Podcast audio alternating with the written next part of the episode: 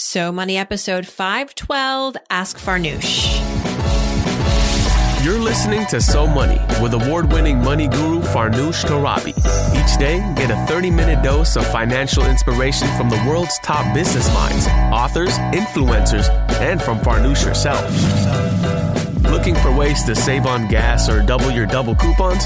Sorry, you're in the wrong place. Seeking profound ways to live a richer, happier life. Welcome to So Money.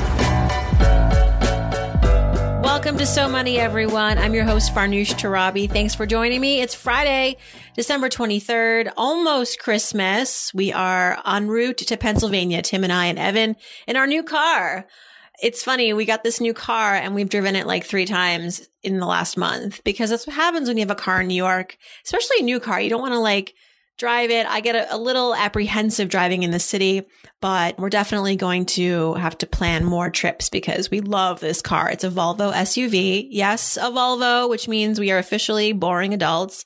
But let me tell you, Volvo has done wonders with its design and engineering, and it's kind of made a crossover into the luxury category, I dare say. We're really, really excited about this car and it's got this like massive sunroof. So Evan is completely in awe when we're driving and it beats him, you know, crying or being uncomfortable or are we there yet? Or, you know, we have to like give him the iPad just to make ourselves happy. Yes, I do that. Sorry. I thought I'd never be that parent, but I do resort to the iPad on occasion.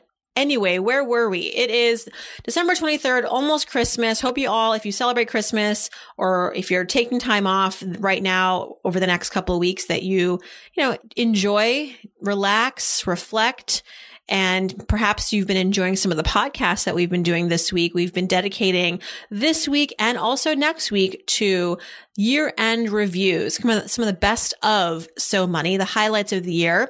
And we started Monday with some great excerpts from guests who've talked about negotiation. On Wednesday, we talked about starting a business and all of the guests that have shared advice around that and entrepreneurship. Next week, we're going to talk about health and wellness as well as investing. So we're going to kind of go through the year and pick some of our favorite interviews. There's so many. We hope that you will enjoy them, kind of remind you to go back and re-listen to some of these episodes because they're also, there's just gems and it's important to remember them because they can get lost in the shuffle. All right, Sophia, welcome to the show. Thank you. Sophia is becoming a little bit of a celebrity, everybody.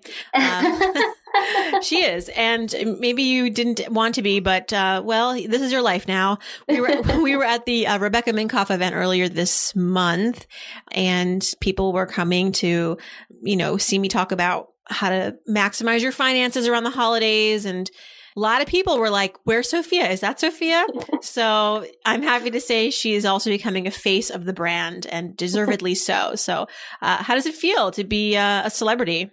It's exciting. I'm not going to lie. I was not expecting the warm welcome that I did receive, but it was a lot of fun. And I actually was telling a few of my friends about it and they were laughing. They were like, that's so funny. So, no, it's been exciting.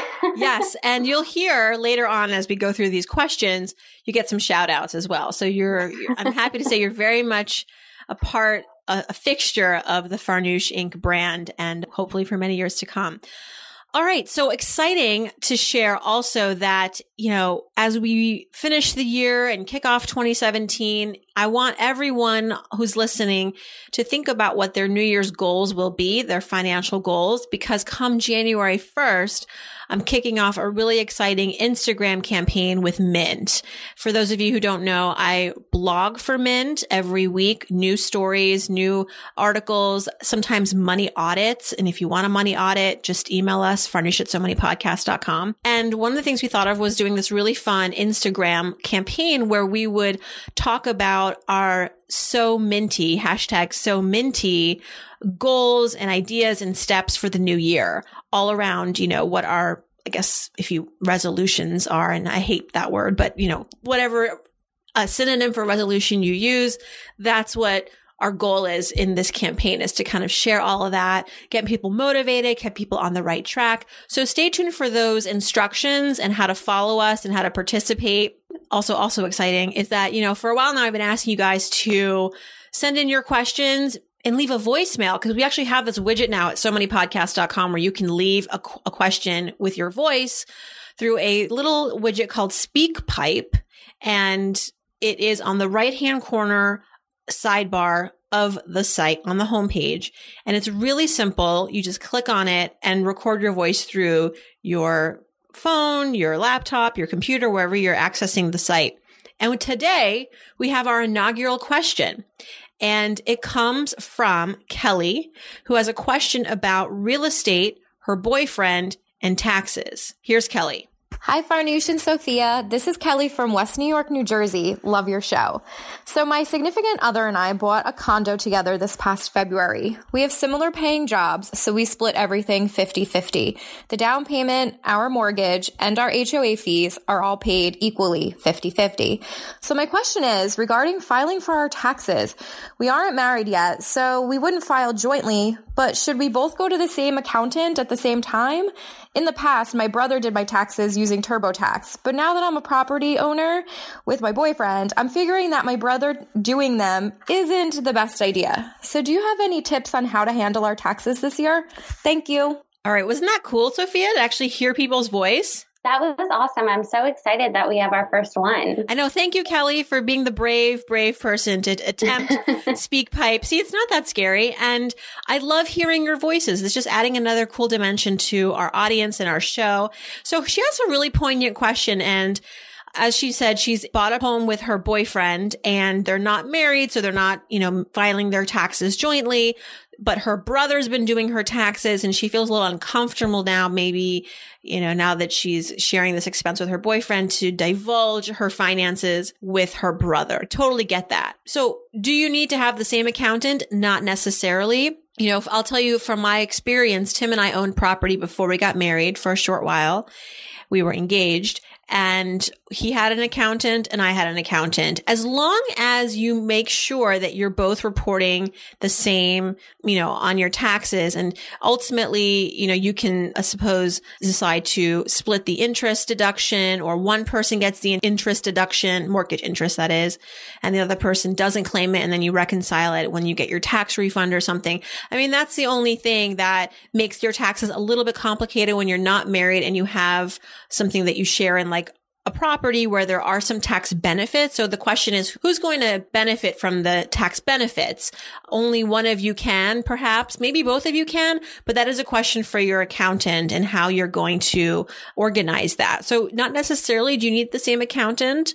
However, if your boyfriend has someone that he likes and wants to bring you on board, that's fine. That could be just easier in terms of your time management. You know, you go to the one meeting, you hash it out and you're done as opposed to you going to your person, he going to his person, emailing back and forth. It's important maybe for those accountants to communicate, I would say, like do like a joint introductory email just so that if there are any questions, and they want to make sure there's not overlap or inconsistencies that they do right by you. So that's what I would say, Kelly. And honestly, I get the concern about, you know, maybe not wanting to divulge your finances with your brother at this point, because maybe it would also implicate, you know, how much you bought the house for and you don't want to reveal that. Totally get it. So if that's what's keeping you fine, but if you're okay with that, then, and your brother's been good at doing your taxes, then perhaps he continues to do them. But whoever does your taxes, it's important that they're in communication with your boyfriend's accountant as well, like for all the reasons I just said. So thanks, Kelly. And good luck with the house and good luck with the payments. And let us know if you have any further questions. Cool. All right, Sophia, that was our one voicemail uh, this week. So that was great, but we want more. So just again, go on somoneypodcast.com, click on SpeakPipe, record your voice question, and we'll throw it into a forthcoming episode. Really easy. Thanks so much. Okay, next question. All right, so our next question comes from Danielle, and she has a really large extended family, just 22 people. Oh, just 22 people. Just 22, no big deal. And she's expected to get Christmas gifts for all of them but she knows that all of that money will add up. And she suggested drawing names from a hat, but her family called her cheap by doing this. I oh. know. Boo. Whatever. Whatever. and she makes more than a lot of them. So that was heartbreaking for her. But, anyways, she wants to save for a wedding and a down payment on a home. And so she wants to know is she being cheap and what should she do?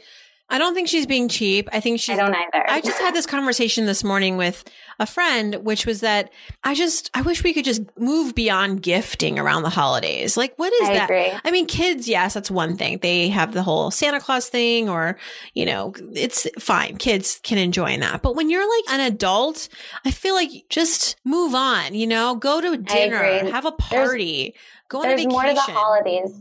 There's more to the holidays than gifts. It's so too. frivolous. It's so expensive. It adds up. I don't care how much money you make. You know, I think that she has clearly stated that she has bigger priorities.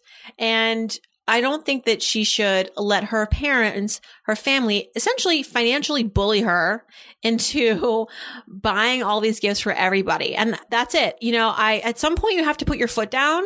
And even if it means disappointing your family, like I said, no one cares more about your money than you. And this is a classic case.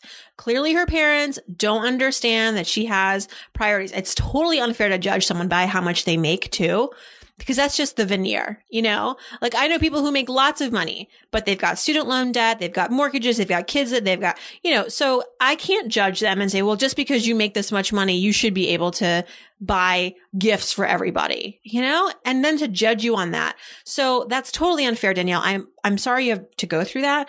I wonder too, though, if you have explained to your family that you have other priorities and that you have these big expenses that you want to save up for, a wedding, a down payment. Hopefully they would understand. And maybe one way to combat this is to say, look, in lieu of getting me gifts this year, I would love if you could contribute to my wedding fund or my home fund. And there are websites out there actually that can help you set up savings accounts for these goals. So you're at least getting some gifting that way, that like some appropriate gifting that way. They're just going to give you $20 here, $30 there. That adds up from 22 people. And then you can more comfortably go and spend on these folks if you really feel like it's going to tear up your family if you don't. But then at least you know that you're not sacrificing your planning around the wedding and the home. What do you think, Sophia? Was that that could kind of counterbalance everything, right?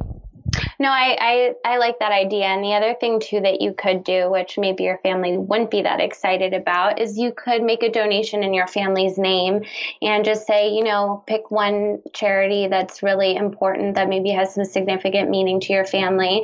And that just kind of shows them as well that, you know, there are more to gifts this holiday season and that your family should be taking that money and perhaps donating it to people who are actually in need this holiday Right. season. So I think that's another idea. That's a great idea. To answer your question, no, you're not being cheap. Your family's being irrational. That said, if it's really important for you to kind of just keep things cool, just say, look, I get it. You want to keep this tradition. Fine. For me, I would love if you would kindly contribute to my funds and you can go online and set these accounts up. And in return, yes, I will give me your Christmas list. I will, I will try to fulfill your, you know, your material dreams. Don't use my words, but basically you get the point, right, Danielle? And good luck. I mean, I feel bad that the holidays have to come down to this. You want to be able to, it's stressful. I'm stressed now. I'm a little stressed around this and it is what it is, I guess. But hopefully you can, but after this winter, now you've sort of planted the seed, right? That this isn't something that you're really excited about. And maybe you should start talking to other people, like maybe your contemporaries in the family that are around your age, because sometimes the older adults lose perspective. Like the grandparents, the parents, they've been doing this tradition for so long. They want to hold on tight to the tradition and they, they just forget that you know, when you're 25 or 30, it's, it's hard to, to budget for all of this stuff. So perhaps you could find your posse, your people within the family and then go in as a team next year to present this idea. And then it'll be a little more forceful. Basically a coup is what I'm proposing. a family coup. Yeah. Just make it a war. No, I'm kidding. Think about the security Fortune 500 companies use. They need to know police are going to be on the scene immediately. This is exactly the kind of security you get with SimpliSafe. If there's a break in, they use real video evidence to give police an eyewitness account of the crime. And that means police dispatch up to 350% faster than for a normal burglar alarm. With SimpliSafe, you get comprehensive protection for your home. Outdoor cameras and doorbells alert you to anyone approaching your house. Entry motion and glass break sensors guard inside. Plus, SimpliSafe protects your home from fires, water damage, carbon monoxide poisoning, and it's all monitored 24 7 by live security professionals. You can set it up yourself with no tools needed, or they can do it for you. And it's only 50 cents a day with no contracts. Visit simplisafe.com slash so money. You'll get free shipping and a 60 day risk free trial. Be sure you go to simplisafe.com slash so money so they know our show sent you. That's simplisafe.com slash so money.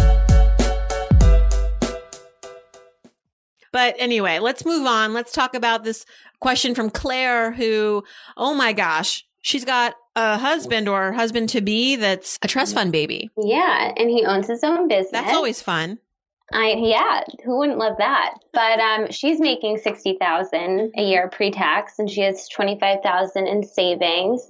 They live together, and so far she feels like the money discrepancy they've been able to navigate it pretty well. But she is concerned about getting married and the steps that they both should take to protect themselves. And so she'll be signing a prenup, and she has no idea what to look for when talking to her lawyer, and she wants to know what should be put in place in the case of divorce, bankruptcy, and other big milestones. Bankruptcy, wow. Well, uh, do you know what state she lives in? She didn't specify. Okay. So, Claire, when it comes to things like a prenup and divorce laws and how to protect yourself, very important to first review your state's laws. And every state is different as far as what happens in a divorce, what legally will become yours and your partner's. That said, a prenup can offset what the state says. So that's why people have prenups. They read their state's laws. They, they find out, oh, guess what? I live in New Jersey and it's a, you know, equitable distribution state. I don't like that. So I'm going to write a prenup that, you know, has, has more of what my wishes are. Now, your, I sense her boyfriend is the one that's prompting the prenup because I guess usually the person who makes Probably. more is the one who suggested. you want to, when you talk to a lawyer, really ask this person, is this a fair contract? And make sure that it's in layman's terms, that you really understand what would happen in the event of a divorce. Is this equitable to you and fair to you? Do you feel like, you know, that you would get what you quote unquote deserve?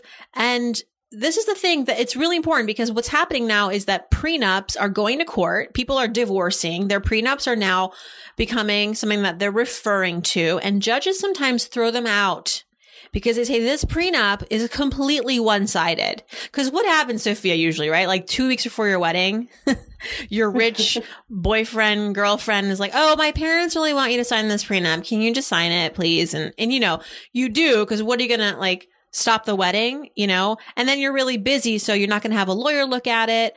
But sometimes these contracts are completely one sided and it really leaves the other person left to just basically have nothing. And even things like, for example, in the divorce proceeding, if your partner is going to initiate a divorce and he or she is richer, maybe you could put something in there where this person would cover the legal costs. Hmm, perhaps, you know, if you and your partner go into business together and you earn money together, you want to make sure that you get your fair share in the event of a divorce. So this prenup needs to just always look at sort of the, the what ifs and how you would want to be protected in the event that you part ways.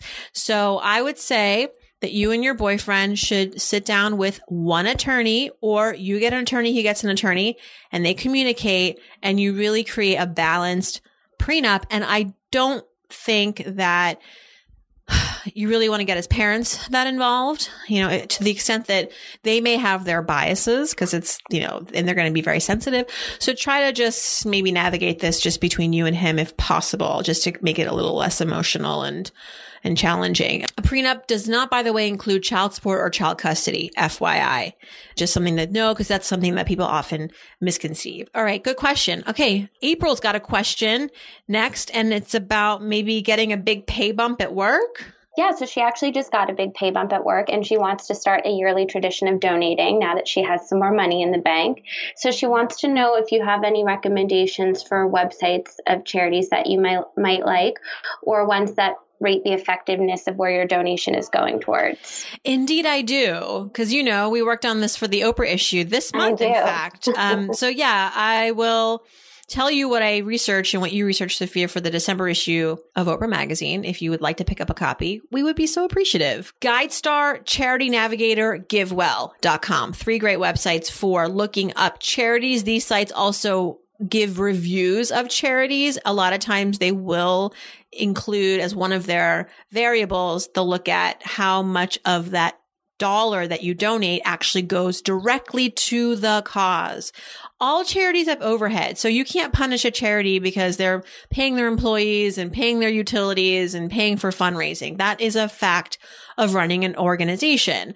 However, some are better at doing that than others. And one of the rules of thumb that we learned in the research process, and we talked to people from these organizations like GuideStar and GiveWell, is that, you know, if it's a large charity, let's say it's like, I don't know, the Red Cross or the American Cancer Society. You know, these are big multinational charities that just span overseas and they do great work that you have to understand they have a lot of overhead, right? And so to say that necessarily if they're spending more than 50% or 40% of their donations on their overhead, that they're a lousy charity. You know, you have to kind of look at everything. You have to look at obviously the overhead's important, but also what is the mission of the charity and are, have they clearly articulated this to donors?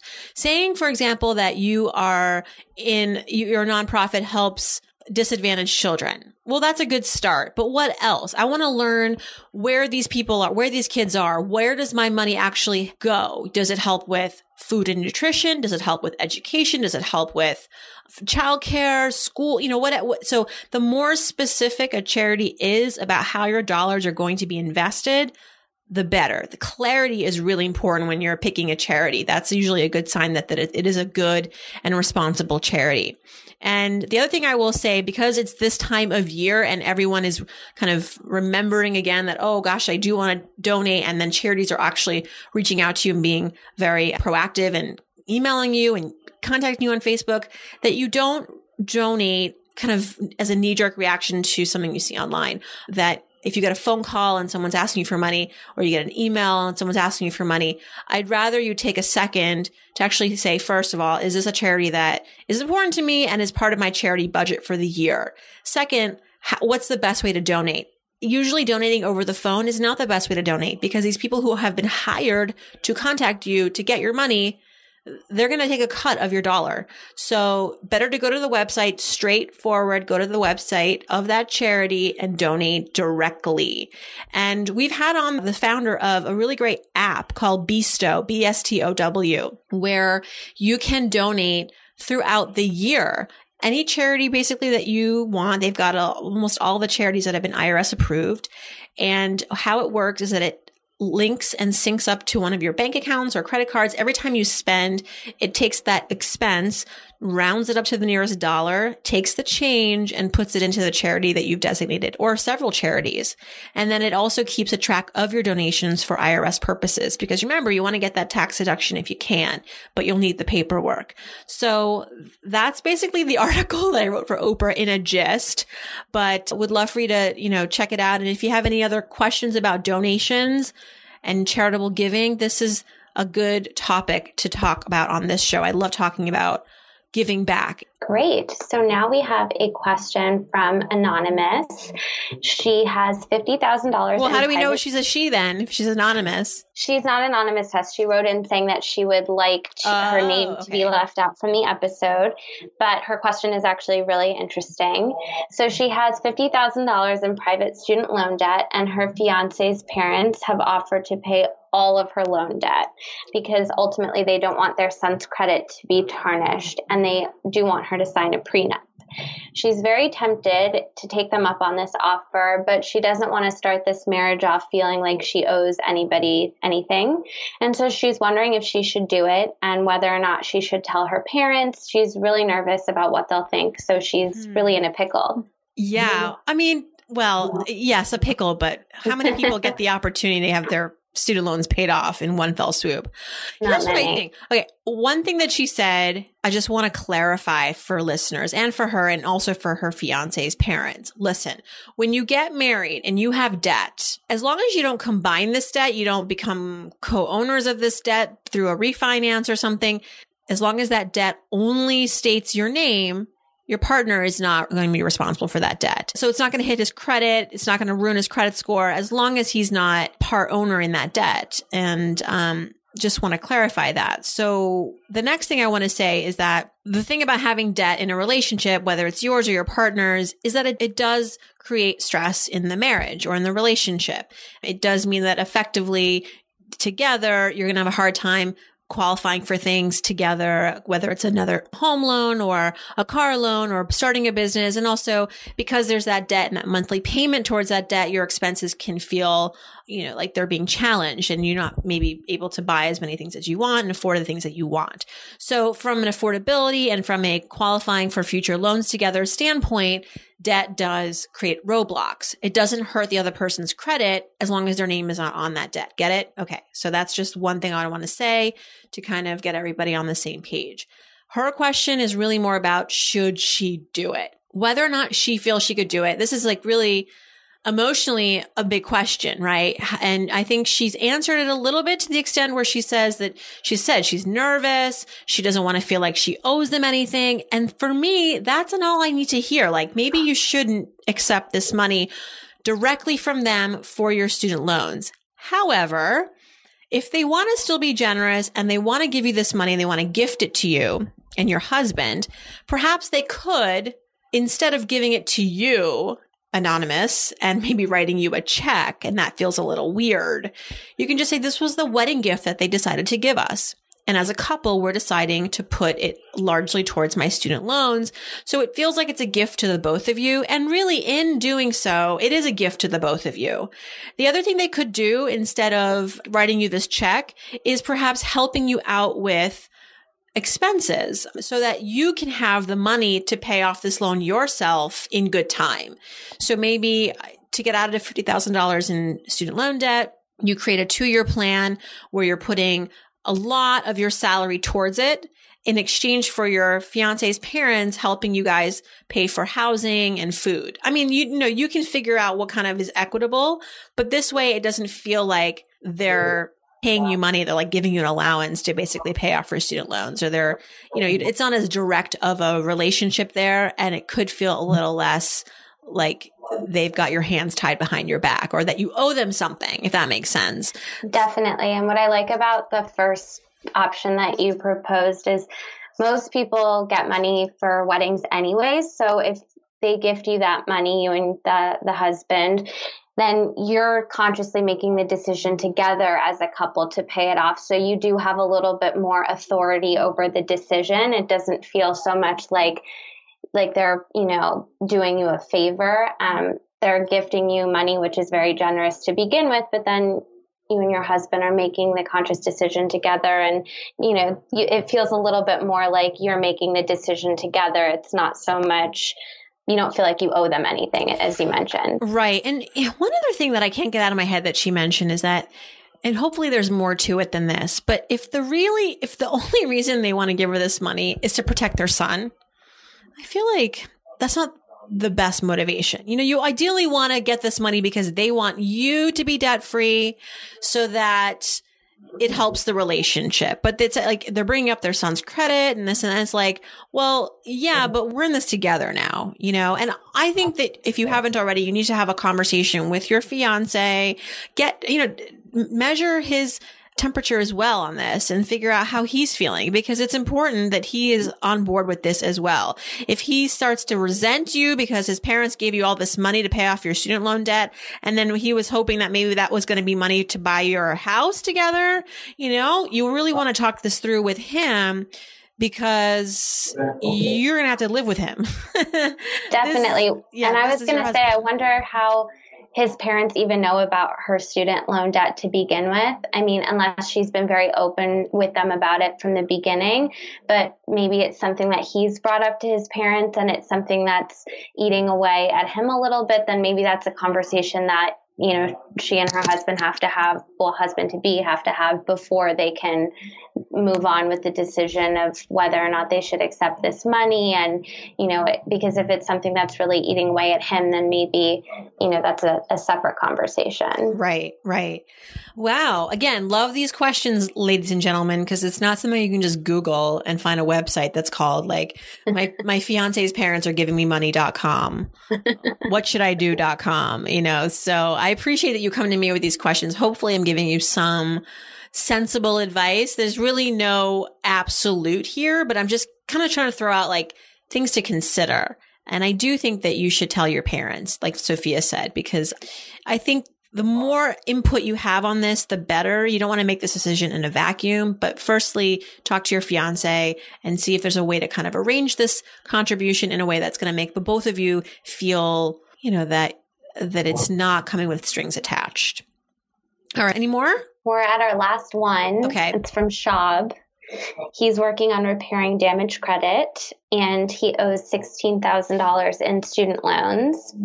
And so recently his credit score went up from a 610 uh, and it was previously at a 500 after he was approved for two credit cards, which he's had for six months and both of them are paid off. And so he's wondering if he pays his student loan balance, will his score improve even more? Or do you have any hacks maybe for improving his score while making student loan payments? Mm-hmm. He's wondering if she should incre- increase his credit line.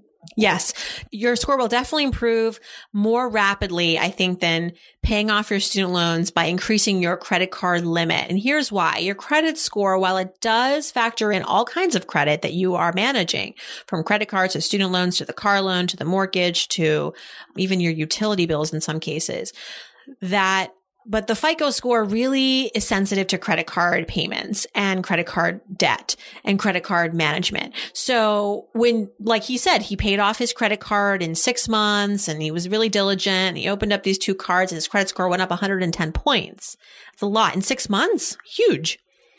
The thing about the student loans is that, you know, paying them off on time will help. Paying them off entirely, I'm not sure in one fell swoop. I'm not sure if that's going to really like bump up his score a lot. Uh, student loans, just like a mortgage, those are called installment loans. Credit cards are revolving credit, revolving quote unquote loans. And I think that sometimes credit score calculators look at the revolving debt as more of a lit and how you perform with that as a better litmus test for how you are actually, you know, whether or not you're credit worthy and, and whether or not you should have a high score or a low score. The thing about installment debt is that yes, it's important. Yes, it's factored in. The thing you want to be careful there is never missing payments and, you know, how aggressively you pay it down is not going to be as important in the grand scheme of things as it would be with paying off credit card debt aggressively. As far as your credit score is concerned, I think if you're looking for a hack, I think it's better to just call up these credit card companies that you've had apparently a good relationship with. You've been paying off the debt on a timely basis. Say, could we raise my credit limit, you know, a few thousand dollars for each of the cards? I think you'll see a big improvement. And as long as you don't carry debt, you should see your score improve even more.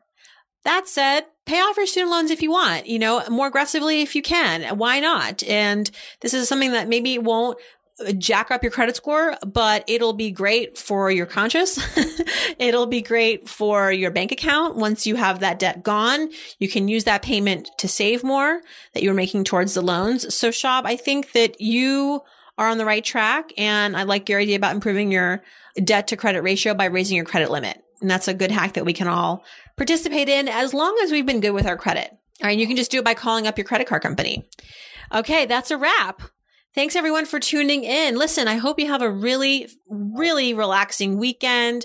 For those of you that are celebrating Christmas, Merry Christmas. And we'll be back here on Monday with another year end wrap of 2016. This time talking about all the highlights from the year that had to do with health and wellness. Thank you, Sophia. Thank you. Merry Christmas. Merry Christmas. And I hope your weekend is so money.